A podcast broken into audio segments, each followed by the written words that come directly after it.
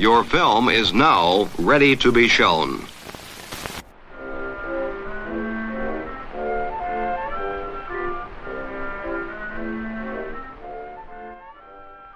Good morning.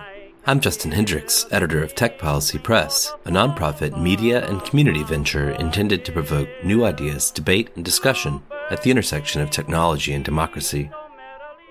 This week, a bipartisan group of U.S. senators introduced the Protecting Kids on Social Media Act, legislation that would require social media platforms to verify the age of users, prohibit the use of algorithmic recommendation systems for individuals under age 18, require parent or guardian consent for minors to use social media, and prohibit users who are under age 13 from accessing social media platforms altogether. The bill is just the latest in a string of federal proposals aimed at protecting children, from the Kids Online Safety Act to the Stop CSAM Act and more.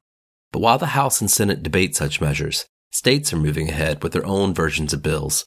Chief among these is California's Age Appropriate Design Code, which passed last year and is due to come into effect in July 2024.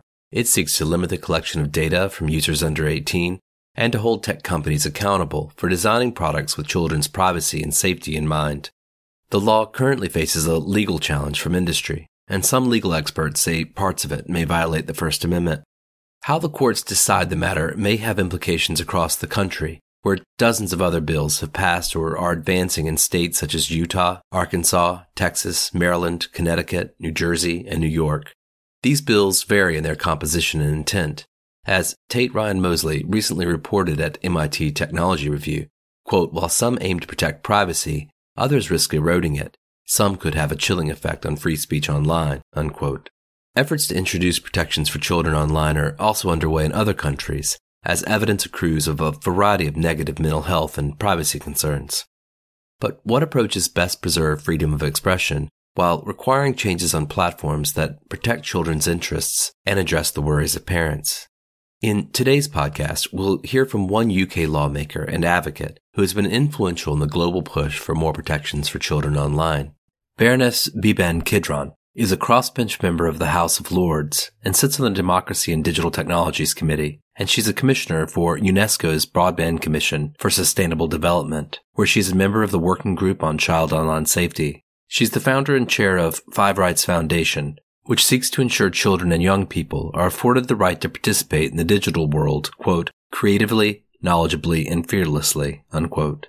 Five Rights played a key role in advancing the UK Children's Code, as well as the California Age Appropriate Design Code. I asked Baroness Kidron about the broad trajectory of efforts to address online child safety, what she thinks about the challenge to the California law and some of the harsher provisions of laws in other parts of the country, and where she believes the fight for child digital safety is headed in the future. I'm uh, Beeban Kidron. I'm Baroness Beeban Kidron. I'm a crossbench peer in the House of Lords here in the UK. I'm also founder and chair of Five Rights Foundation, which is a charity that works uh, in all kinds of ways to establish a more equal system between children and the tech that they're using. Baroness Kidron, could you just tell folks a little bit about Five Rights, how it came into being, uh, where it operates, and how it's organized? Five Rights started, you know, six, eight years ago, something like that. And really, it was because people started trying to join my effort to put kids' safety, kids' rights on the map. And no one was really talking about the digital world in relation to children at the point at which I first got involved, 2012, 2013. And as I started moving into that space, people started wanting to join. And I realized I needed an organization for them to join with. So really it's, it's grown out of that. It, we're a very collegiate organization. We work with all sorts of people all over the world, which are either NGOs or policymakers, technicians, engineers, tech companies. Doesn't matter who they are. We're very, very open, but we're very clear that we have three things that we want. One is to have children's existing rights manifest in the digital world, applied right across. The other thing is we want the system designed with them in mind. So how would you do this differently if you knew your end user was a child, you know, is the thing. And the other thing is that we really work very closely with young people, with children and young people who don't have much agency in this space and don't have much of a voice. And so a lot of our advisors are actually also the people who we're talking about. And so those three things, providing that, that you buy into those three ideas, uh, we actually work very collaboratively with people all over the world. A 2019 profile of you by Natasha Singer in the New York Times found you recounting your plan. And the quote that stood out to me was It's little Timmy in his bedroom versus Mark Zuckerberg in his valley. Uh, now it's four years later since that profile. That plan has borne some fruit. How would you characterize where you've got to at this moment? How has the plan changed? What has it delivered? Yeah, I, I think that that really the big change over those years is that maybe we've stopped arguing about what the problem is and we've started arguing about solution. You know, for the first period, uh, people treated me like I was a middle aged woman who didn't know what rock and roll was. Yeah. And apart from the fact that it was kind of you know, gendered and boring. And I started my life as a, as a camera operator, ended up being a film director and came into tech as someone who was an early adopter of tech. So it was at the very least patronizing. Uh, the truth of the matter is that that idea that there's been a generational injustice, that something that was sort of invented to connect academics who were very like, similar to each other. Yeah uh, has become the organizing technology of our world. Yeah. No one thought about what it would be like for a child to grow up in that world, right? And it wasn't designed with children in mind. Now, I think everybody buys into that notion that, that took me quite a long time to, to say, which is actually, if you treat all users equally, then you treat a child as if they're an adult.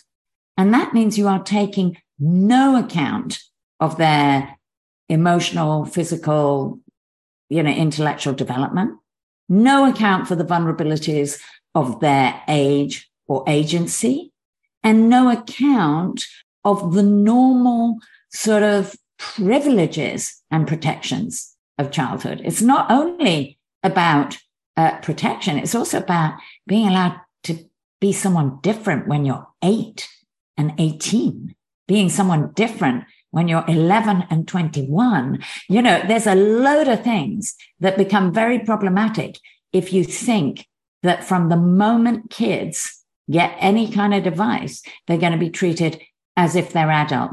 And if I say now that one in five kids under the age of five have a device of their own in the UK, right? I don't know what it is in the States, but I'm sure it's very similar. Yeah. So we're going to start treating one in five under five year olds with the same uh, attention as adults. That's ridiculous. So one of the crowning achievements, I assume, of your effort has been the UK Children's Code, uh, which went into effect in, I believe, September of 2021. What's been the impact of the UK code so far? Has it faced any significant challenges?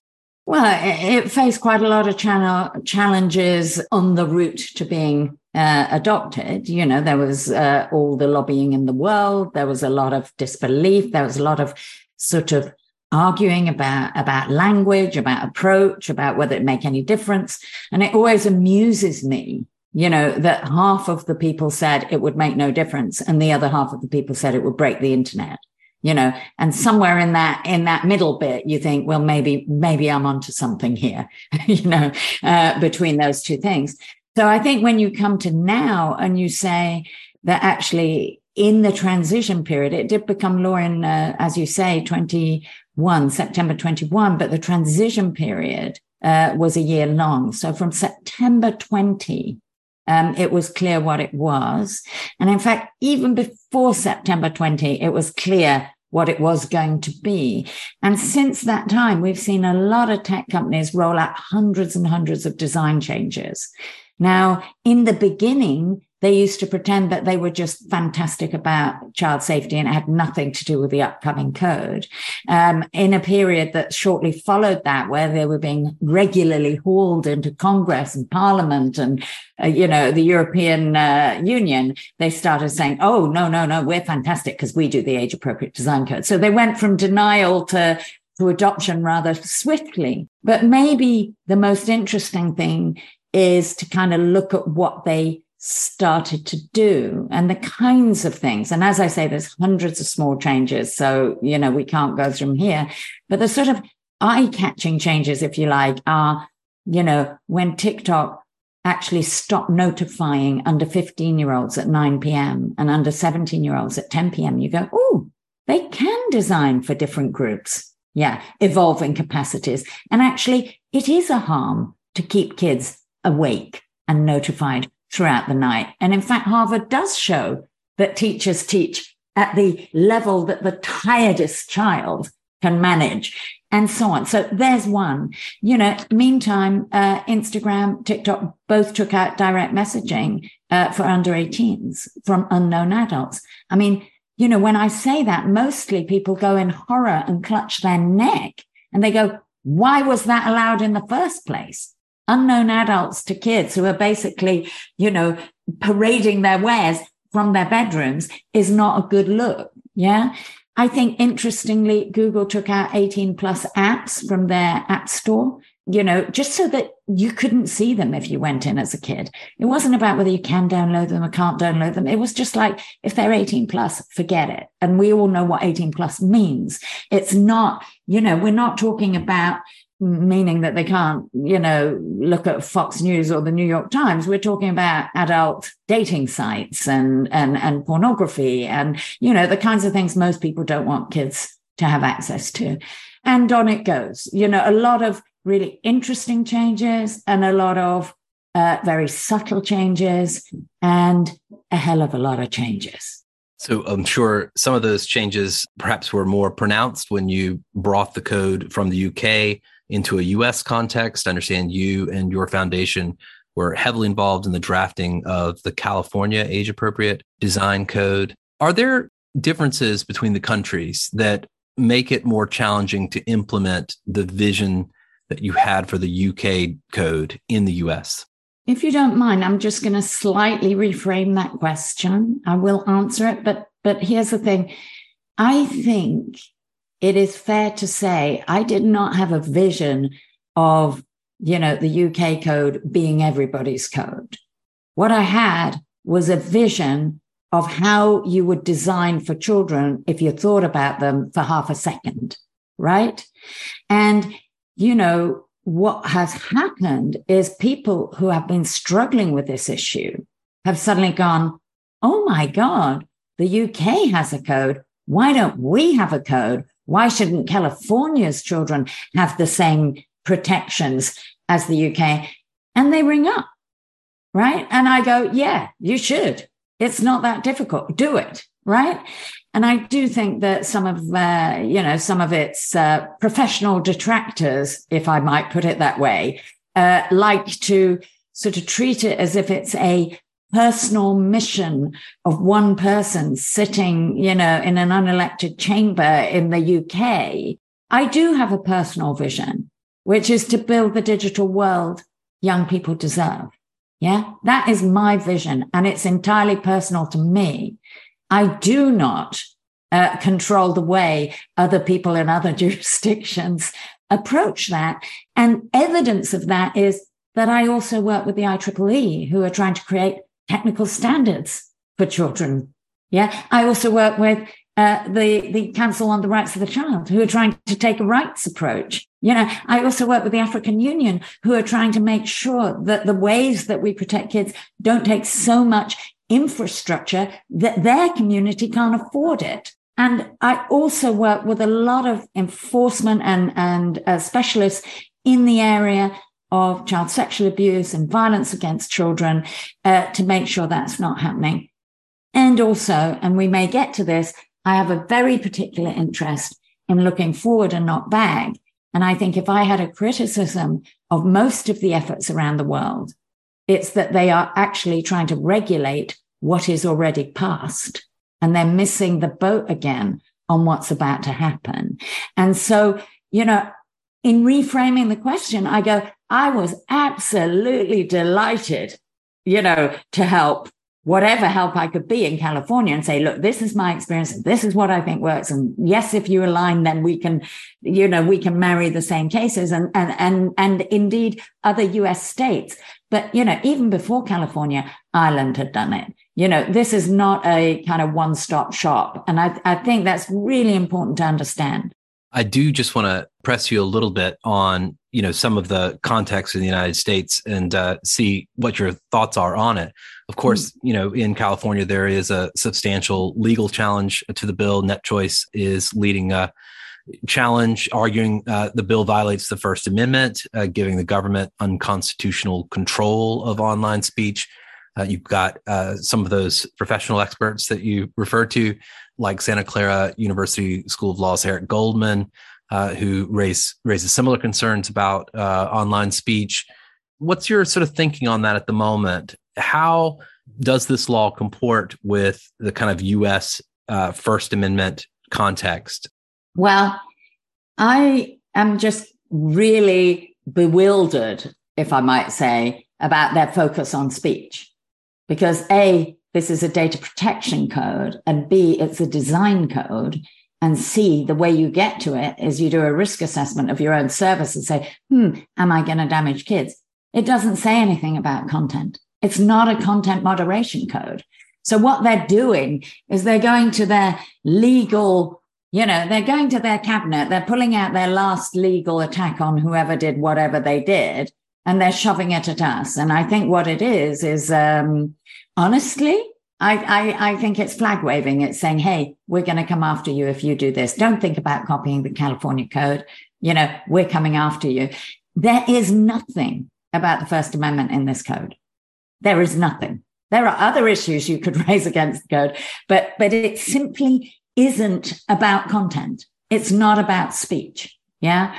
Um, you know, I, I have some very personal feelings about the way that they, uh, the same community, I can say, uh, you know, came after me personally and the kinds of things, you know, that they tried to get going around me. But to be honest, you know, I'm not for taking things down. I'm not for blocking. I'm not for kicking out. I'm not even for excessive parental controls, which is probably the bigger cultural gap uh, between me and the US uh, than the First Amendment. I am absolutely determined not only that uh, that that I should have free speech, which is my you know which is one of my rights, but actually children should have free speech. They have to be it has to be possible, you know, to participate, you know, in, in the conversation.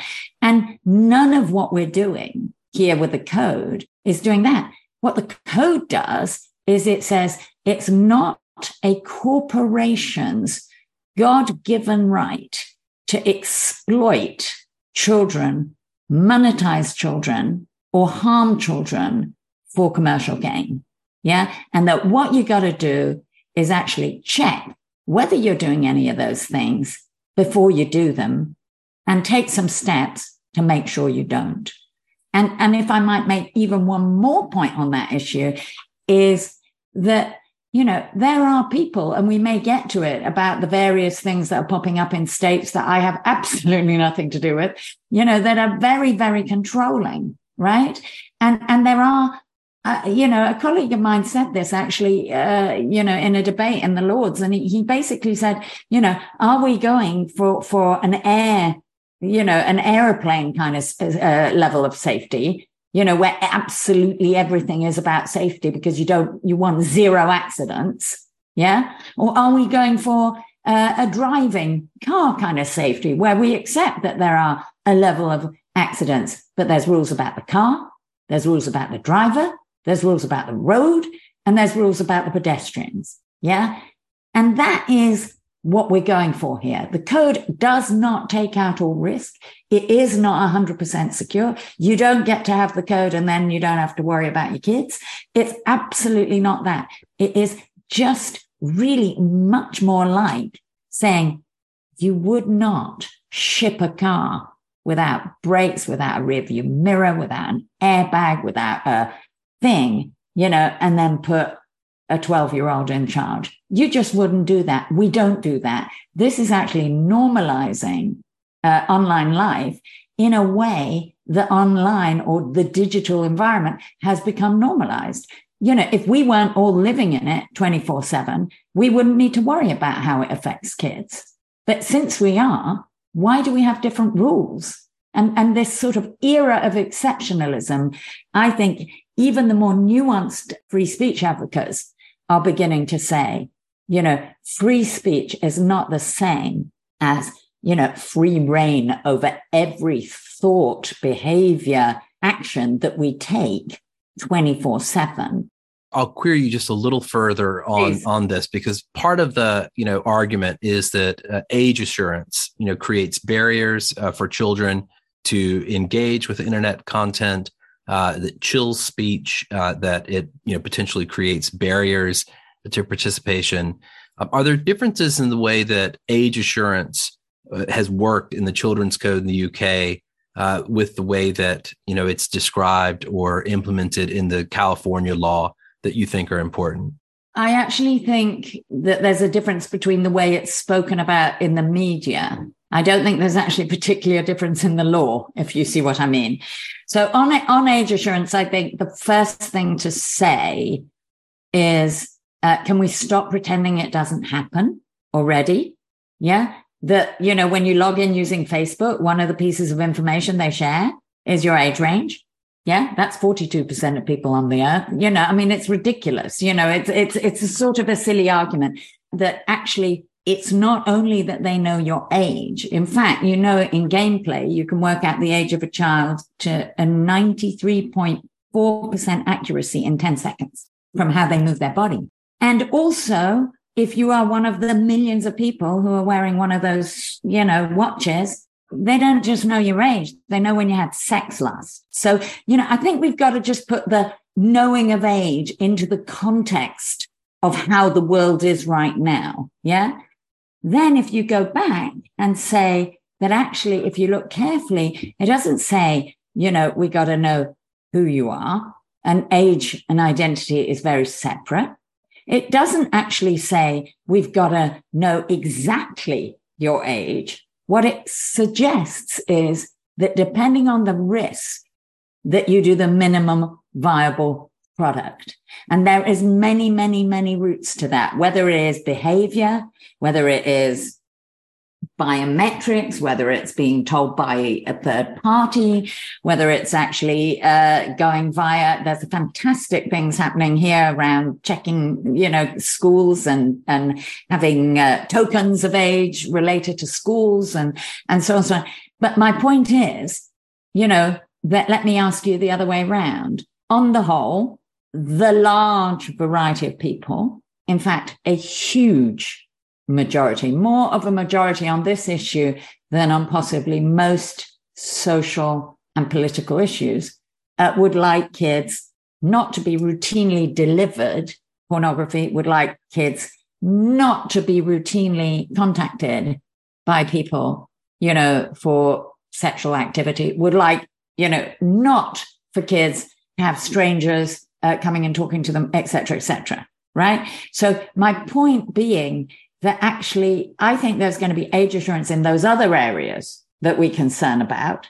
Yeah, as a society. And I, I don't know what it is in America, but here it is, I think something like 92% of, of parents would like age assurance around those things. So on the one hand, we get that. The question is not whether we have age assurance. It's, is it private? Is it, does it work? Is it secure? Does it undermine the rights of adults? Does it kick kids out where they shouldn't be kicked out? And if you notice what's in the, in the code, it says it must be proportionate to risk. Low risk, low assurance. Yeah. And the last thing I want to say about age assurance is I am kind of, you know, wryly interested in latterly a lot of the cases going against uh, companies who have failed to uphold their own limit of 13. Yeah. And you kind of go, I didn't invent 13. I don't even like 13. But why is it that they are bleating about age assurance when they're failing to uphold their own rules? You know, and, and when you put it in that complexity on the one hand, yeah. And then you start to look at all the different ways in which age assurance is now being achieved. And a lot of it's very, um, is a lot less intrusive than it is sort of managerial. You know, you ask someone their age in one way, they lie. You ask it in another way, they don't lie. If they lie, you don't let them back in again. You ask them later and they forget what name, you know, and, you know, there's lots of layers of doing it that you don't even need to know who, why, what, or any other piece of data about them that are perfectly adequate in order to deliver their data rights or information in a way that they can understand, etc., etc. And then there are some very hardcore ones. But I would, I would maintain if you're buying a knife here, which is 18 or a gun in the States, which is whatever it is in different states, you want to have a robust version. And if you're doing it to give them a video about their privacy rights, you really don't care. You know, roughly speaking, knowing what their age is so that you can deliver something good to them is a good thing. So I, I actually think it's a little bit like the, the First Amendment debate. You know, if you really, really want to make it so extreme that there is no nuance, you know, it looks terrible. But actually, when you get into the reality, it seems to me a very poorly held debate. You've already pointed to the fact that there are other children's safety bills that are uh, being advanced across the US. And I want to talk a little bit about those. But I guess I'll just, you know, kind of as you have perhaps drop uh, the veil my my kind of personal considerations in this matter. I am a parent. I have uh, young children who use digital media. And, uh, you know, I'm aware of uh, the various challenges to that, uh, the, the way it impacts both their lives and moods and attention and uh, even family dynamics, uh, as I'm sure many of the parents uh, listening to this may be. Uh, but I'm also sympathetic to you know some of the concerns, particularly around some of the bills we're seeing pop up in other parts of the U.S.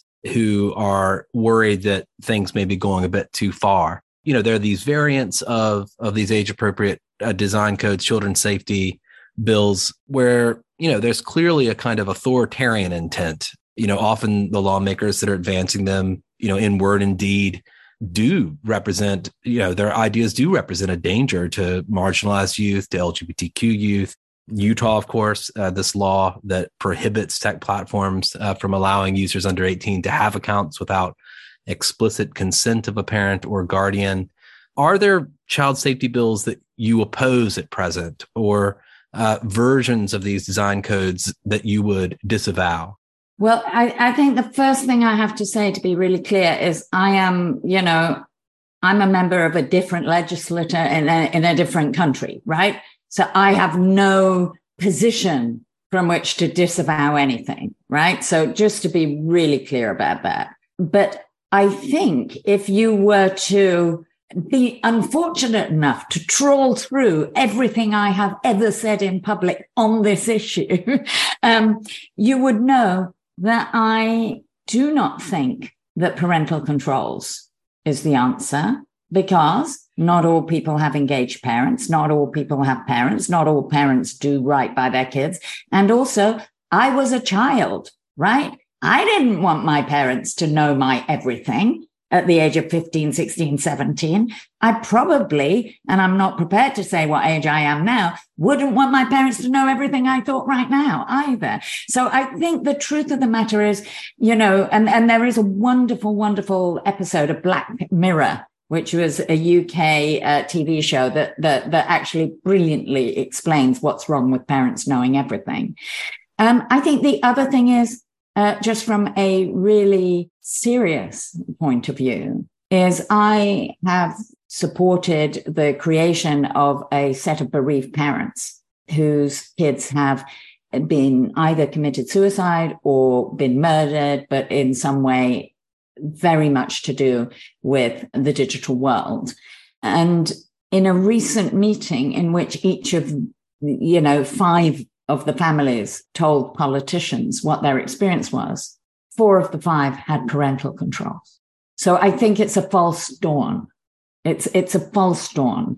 So my biggest objection is twofold. One is, I guess, I am concerned that people think parental controls is some sort of silver bullet.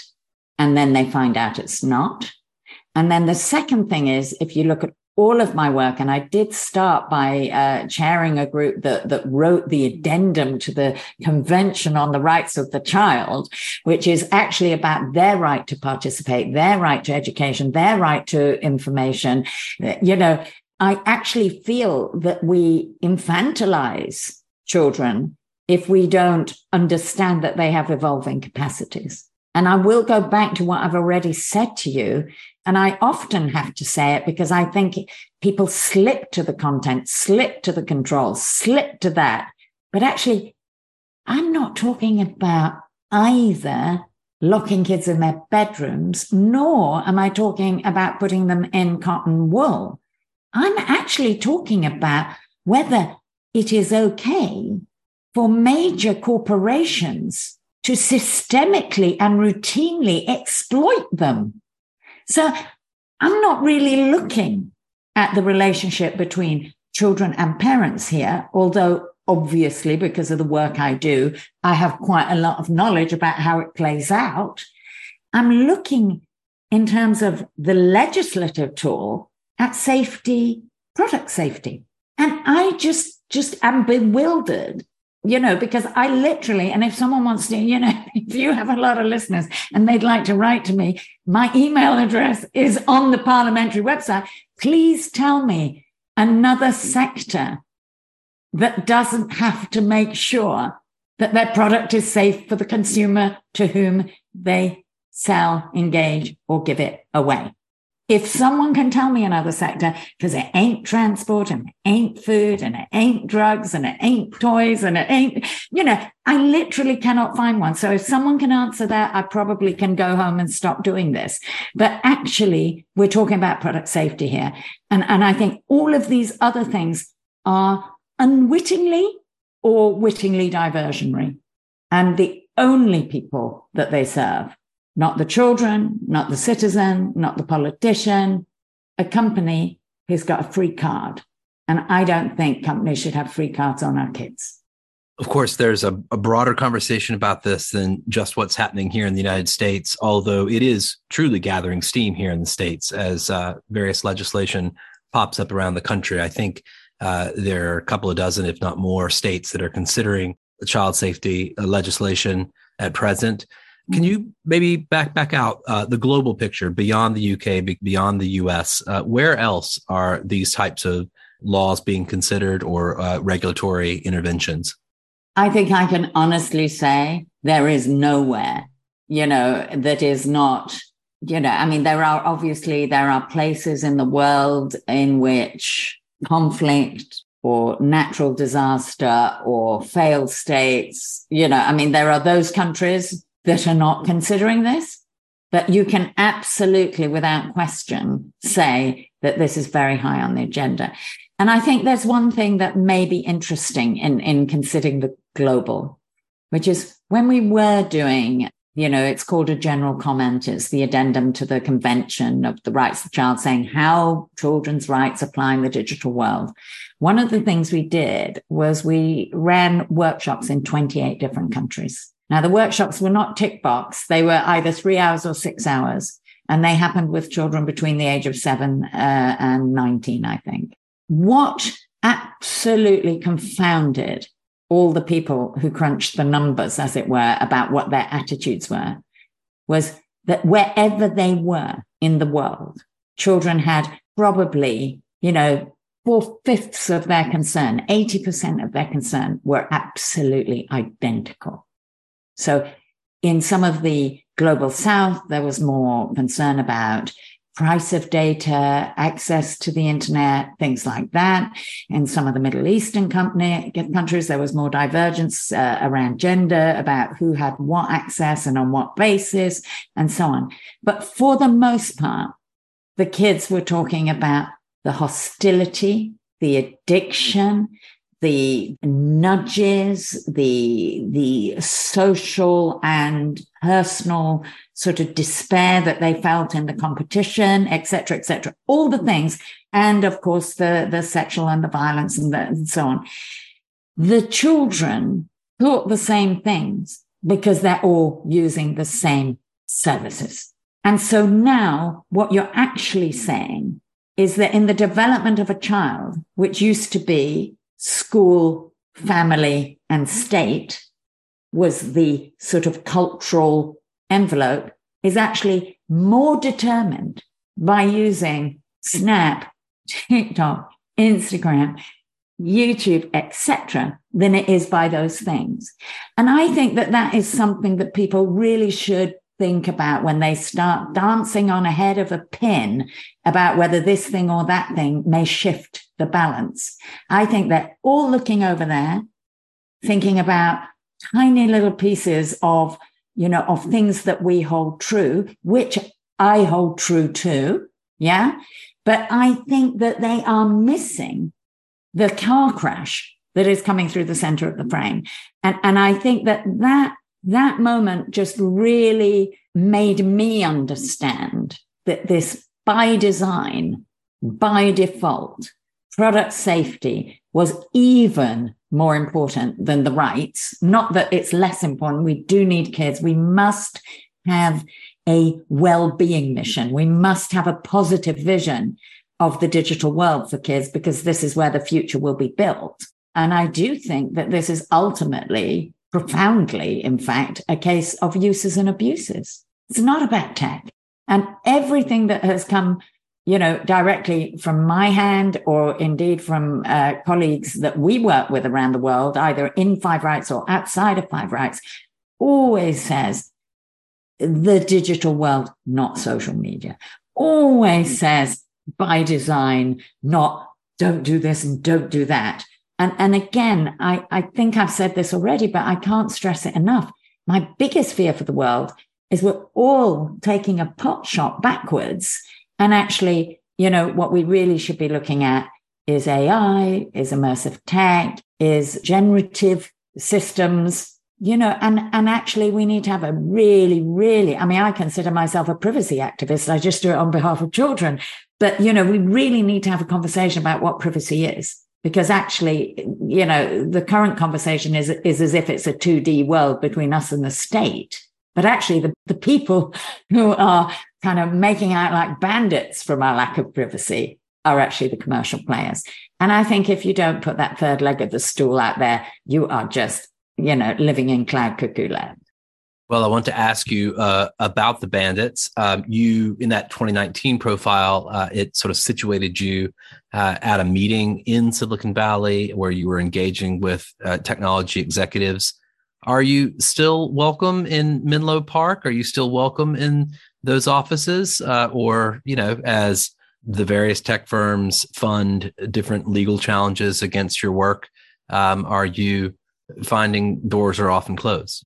Uh, no, I, am not finding them closed. I do go and see people. Um, I do speak to people in all of most of the companies. I mean, there are some who I know better than others, just for probably historic reasons rather than any good reason.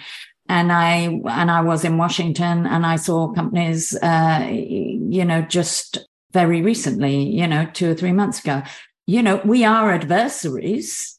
The detailed conversations never leave the room. And the detailed conversations are not political, they're practical. This is what's difficult about what you're saying. This is what they have you thought about it like this? That's ridiculous to say that. You know, they are very practical. But the the the reality of those um, conversations is I'm saying to them, don't resist the good stuff. If what we're saying didn't hurt, it wouldn't be making a difference and it wouldn't be, you know, dealing with the problem. But if you don't go for the good stuff, you're going to get a lot of very much more negatively radical, if you like, and very often uh, unimplementable. You know, I come back to the beginning of our conversation and go, yeah, again and again, I've been told it's fluffy, it's woolly, it's what does best interest mean? What does this mean? What does that mean? But you know, you start with a service, you start with a risk assessment, you get the principles written up on post it notes next to you. You do know what to do at the end. It is a system of design, keeping kids in mind. And that is not the most we should expect from the tech sector. It's the least. I actually think that they push it away at their peril, actually. And, you know, there are some of the things that you've alluded to that are their peril. I am, you know, speaking as an individual here because we're talking about the US. I'm not speaking as a politician, but, you know, I have spoken to a lot of parents groups. I've spoken to bereaved families. I've spoken to, to families with addicted kids who, you know, who are willing to do anything to play one more route on the game. You know, this is not a happy place. This is a sort of a collective torture of a group of people to whom we owe a duty of care. And I think you've already said, you know, you're someone with, you know, at least one small child in the house.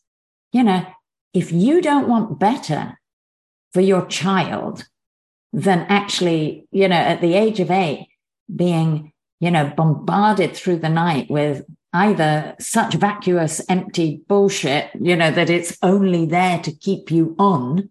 It's not even content. Yeah. Or indeed that they are willing to ignore the fact that actually, contrary to how it plays out in the media, most children first see porn not because they look for it, but because they're offered it up. Most girls get involved in self harm, not because they looked at it, but because someone recommended it to them. I think that is an abuse. Yeah. Now, the code doesn't do all of that, but I think it makes the companies think about what the end result of the design of their product is. And that's all I'm asking. It's not much to ask. And I think it is working better than most people expected. We started the conversation talking about your plan. And I think we've, to some extent, we've hit where it's at in the moment, uh, where you've got to, what your considerations are at the moment. You're clearly already looking ahead, thinking about AI, thinking about the quote unquote metaverse, etc. What's next? Where are you going to take the take the fight next? So I, I think that we've got a few fights ongoing, you know, around around the code and around making sure that we don't do with tech regulation what we did with baby milk. I'm not interested that we, you know, get it out of the global north and we send it all to the global south and poison their kids. So I think there's a bit of making sure that the, the, the advances we make, we make together. Um, so that bit is very much done, you know, on the ground by friends and colleagues and other NGOs and so on. I here right now have got, uh, you know, both a data bill and an online safety bill coming through Parliament. So that preoccupies me in various ways. But my real, if you want the plan, I have recently uh, become a fellow in the computer science department at Oxford. And I plan to do some work on contestable AI, on, you know, verification of information, you know, not only age, but in general, what does that look like? And on uh, measurement of harms. And also, I'm looking at the legal language around the metaverse to see what taxonomy so that the metaverse isn't a place where everything ghastly happens, but nobody but nobody's touched, as it were. So those are the those are my areas of concern. And obviously, I look at everything through the lens of the under 18, through the child. But, you know, I am a citizen myself, and I'm interested in the fact that when I get attacked, I always get attacked for my gender. Yeah, it starts with that. Um, you know, so I have I have personal interests in this area, you know, and I, and I'm very very worried about the news and the news cycle and all of that you know, there's plenty to worry about. But those four things, making sure that we don't do the same thing again. I spent 10 years, you know, trying to persuade people that not only there was a problem, but there's an answer. I think, you know, for me, my great pleasure is in seeing other people use language, you know, like keeping children in mind, like, you know, uh, embedding their rights, like best interest, like by default design, likely to be accessed. You know, there's a whole kind of lexicon of things that are left in the way and other people will do with it something good, I believe. Yeah. Uh, but for me, it's just kind of looking over the parapet and seeing, you know, what's coming up. And let's not forget the kids this time. Why don't we build it in? Baroness Kidron, thank you so much for speaking to me. Pleasure.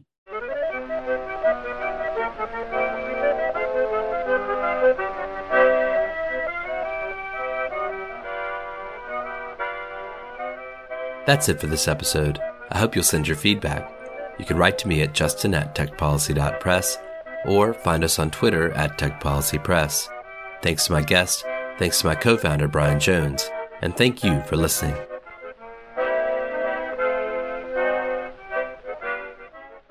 Tech Policy Press.